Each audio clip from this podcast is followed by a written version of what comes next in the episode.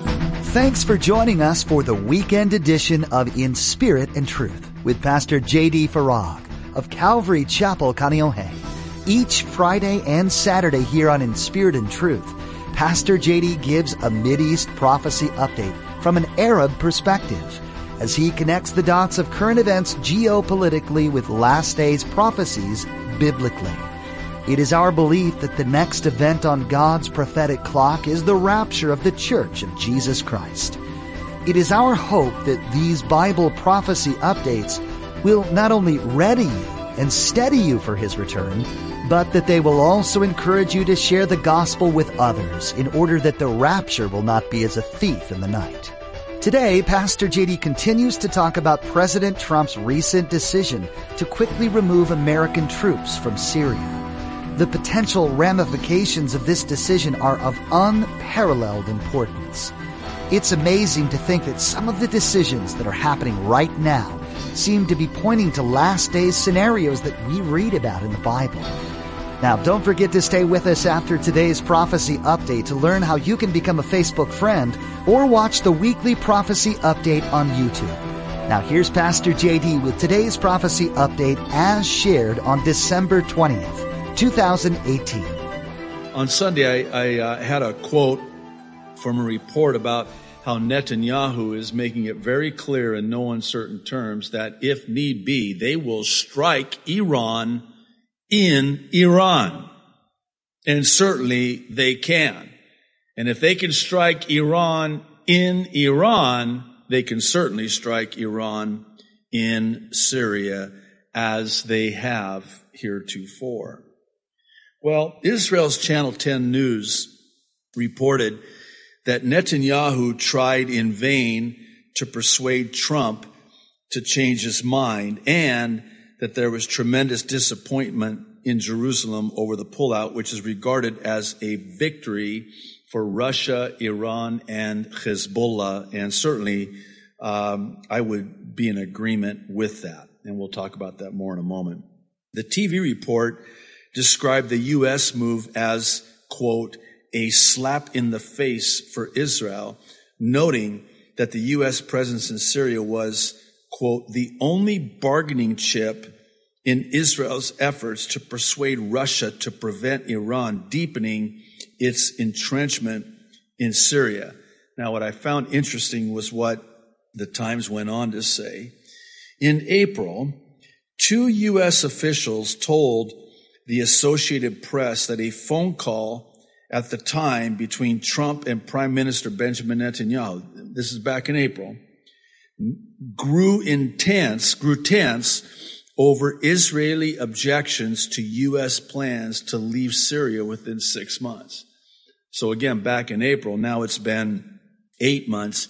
And of course, the president is couching this in terms of A, the victory over ISIS, and B, this was yet another fulfillment of a campaign promise to withdraw from Syria. So that's his uh, justification for this decision. Perhaps it goes without saying, but the objections to Trump's decision are based on what many believe is the signing over of Syria to Russia, Iran, and Turkey predominantly. Again, exactly as Ezekiel 38 says. According to Al Arabiya, the Syrian opposition co-chair is citing the U.S. withdrawal as a loss against Russia, Iran, and Turkey. In it, they quote Riyad Darar, the co-chair of the Syrian Democratic Council is saying that the U.S.'s withdrawal from Syria will be at the expense of their future presence in the Middle East. And they will declare their loss in the face of the pact consisting of Turkey, Russia, and Iran. Did you catch that? In other words, uh, the U.S. is now irrelevant in the Middle East. The U.S. has once again, by way of a metaphor, signed over the title of ownership to the Middle East, and the new owner now is none other than Russia. And with Russia, Iran and Turkey. So in other words, uh, the presence of the United States of America in the Middle East, no more. Again, exactly as Ezekiel 38 prophesies. Quoting, the Americans originally came to confront ISIS in the region. Then they started to escalate their stances on the situation with Iran and the political solution in Syria. Then he said this. Again, this is that co-chair. This is very interesting. Listen to this. In any case, the political solution in the country will not happen soon because the problem of Syria has not even started yet, in my opinion. Not even started. What? Are you kidding me? Can I say it this way? You ain't seen nothing yet in Syria. Mm, what haven't we seen in Syria yet? Oh, the total destruction of Syria. There's never going to be a solution in Syria. There's going to be the destruction of Syria. He pointed out that the conflict is no longer between Syrians, but has become an international conflict starting with the Turkish intervention in some areas of Syria. Again, even 24 months ago, I would even venture to say as recently as one year ago, 12 months ago, we could not be talking about Turkey in Syria. It's only been recently. But listen to this. He also saw that Washington's recent statements do not have a clear strategic calculation expressing his belief that the Russian party is the only one who knows what it wants. Russia, Russia is the only one in Syria who knows what they want. I would suggest that Russia being the only one who knows what it wants is why many are concerned that subsequent to the U.S. Syria withdrawal, the region will be thrown into utter and total chaos. According to the Jerusalem Post, the U.S. decision now throws into question everything that has been done in the past four years. Here's a quote. Turkey, Turkey has grown closer to Russia and Iran. Again, call me silly. But Ezekiel 38 is very explicit in naming Russia, Iran, and Turkey as being at the helm of this invasion. And here we're being told exactly as Ezekiel tells us that Turkey has grown closer to Russia and Iran over the last several years. It began to work with Russia and Iran to discuss the future of Syria sidelining the U.S. Again, no presence of the U.S., not just in Syria, but in the entirety of the Middle East. Meanwhile, still quoting, the Trump administration is isolated while Turkey and Qatar have become close allies. The U.S. was embarrassed by its ally, Saudi Arabia, after the Jamal Khashoggi murder in October. Now, Trump wants to leave Syria. He wanted to do so before, but was convinced to stay. The problem is that this will now, interesting word, weaken the U.S.'s hand against Iran and will throw eastern Syria into chaos. Turkey, this is an interesting scenario. Listen to this. Turkey will launch an operation if the U.S. leaves, and the Kurdish fighters who helped defeat ISIS will likely have to fight a new war and perhaps sign a deal with Damascus. This will involve Iran and the Syrian regime entering eastern Syria. A new conflict could result. Russia, Russia will help broker a deal as it has before with Turkey over Idlib, making Russia, and I underline this, the senior broker of the future of Syria. I mean, You'll forgive me for repeating myself, but again, call me silly, but is this not exactly what Isaiah 17 says and Ezekiel 38 says? Well, one more quote. For Israel, it is also a potential threat, you think?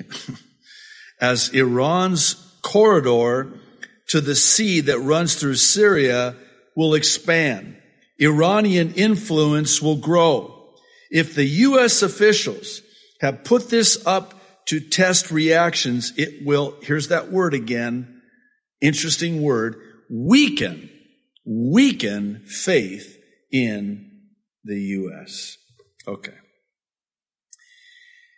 Here's where I want to go with this. And I would say again that it does tie in with what we talked about on Sunday, but it's going to be really interesting to see how all of this plays out in the days and weeks ahead, especially here in the U.S. I made a comment, and it, wasn't first service, so it didn't get uploaded to YouTube, but I, I made it second service, and I really thought about it uh, throughout the day on Sunday and even into the week, and certainly it came back uh, to uh, the forefront in my thinking as I watched uh, this breaking news this last week, but I made the comment that the jury is out on the fate of the United States of America. And I said that in the sense that there is now here in the United States of America an effort to divide and destroy from within. It's that old adage, united we stand, but divided we fall. And if you're anything like me, you've probably noticed with great grief how it is that here in the U.S. there is such division and it is the likes of which, in, at least in my lifetime, I have never seen before. Now, at the first of the year, we're going to have a whole new ball game, so to speak, when the Democrats take the House and they've made it very clear that their intentions are to bury this president in investigation after investigation. It will be so uh, contentious. That's probably, again, an understatement. And you have to understand that the effort is to impeach the President of the United States, Donald Trump. They want to impeach him. So I guess the question is, and this was the, the question I asked rhetorically is, um, will they succeed?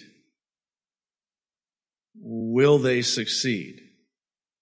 What, what is in store for the United States of America? Now, understand that something has to happen to the United States of America. Now, one of the scenarios that I have kind of held on to is that the explanation for the absence of the United States of America in Bible prophecy is the rapture of the church. And I'm still holding on to that, and I'm sure some of you are as well. But what if that is not the explanation for the absence of the United States of America? In other words, something has to happen to the once most powerful nation on earth in order to explain why it is that America is not mentioned in Bible prophecy. Certainly, America is not present in any shape or form to defend Israel when the Ezekiel 38 prophecy is uh, fulfilled and the invasion takes place. Dare I say that it seems the plausible scenario that we talked about on Sunday has inched even closer in just four days. Now, This goes back to this word suddenly, how swiftly everything will happen once all of this starts to go down. I really see it as all the players lining up exactly as we're told they would. And you add to that the swiftness with which everything is taking place. Now, they're talking about having uh, the troops withdrawn from Syria within weeks. That's pretty sudden. That's pretty sudden. Now, this also kind of butts up against this deadline, this timeline of sorts with President Trump unveiling via Jared Kushner, his son-in-law, this peace plan.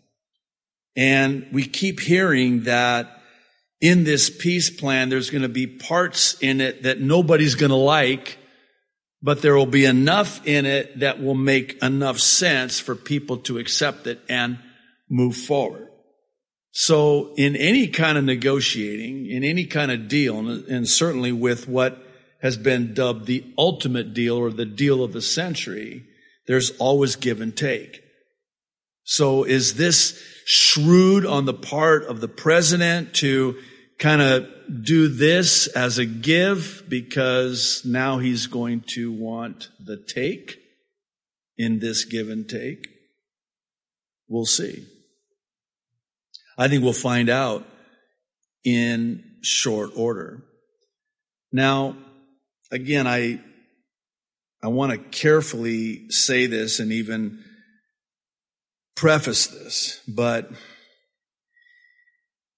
when I think about 1 Thessalonians 5 3, where Paul says that while they are saying peace and security, sudden, keyword, sudden destruction will come upon them as a woman travailing in labor, and they will not escape when I think about what Jesus said in Revelation two times, uh, once in, in chapter 20 about that he will come quickly. And that word that he uses for quickly is tachos in the Greek, which is where we get our English word for tachometer, a measurement of revolutions per minute. In other words, what Jesus was saying is, I'm going to come at a time when things are revved up. Things are happening very quickly. And I'll even take that metaphor further and say, we're, we're redlining now. Hmm. What is it about 6,000 RPMs when you redline and that's when you have the potential to, you know, blow up your engine? Well, again, using that metaphor, I, I think we're redlining and the potential is there for all of this to just blow up and go down. It really is, and I find myself saying this almost every week now, it's really just a matter of time. And if you think about it, we've talked about this as well, and I'll, I'll uh, try to bring it in for a landing here. Think about this with me.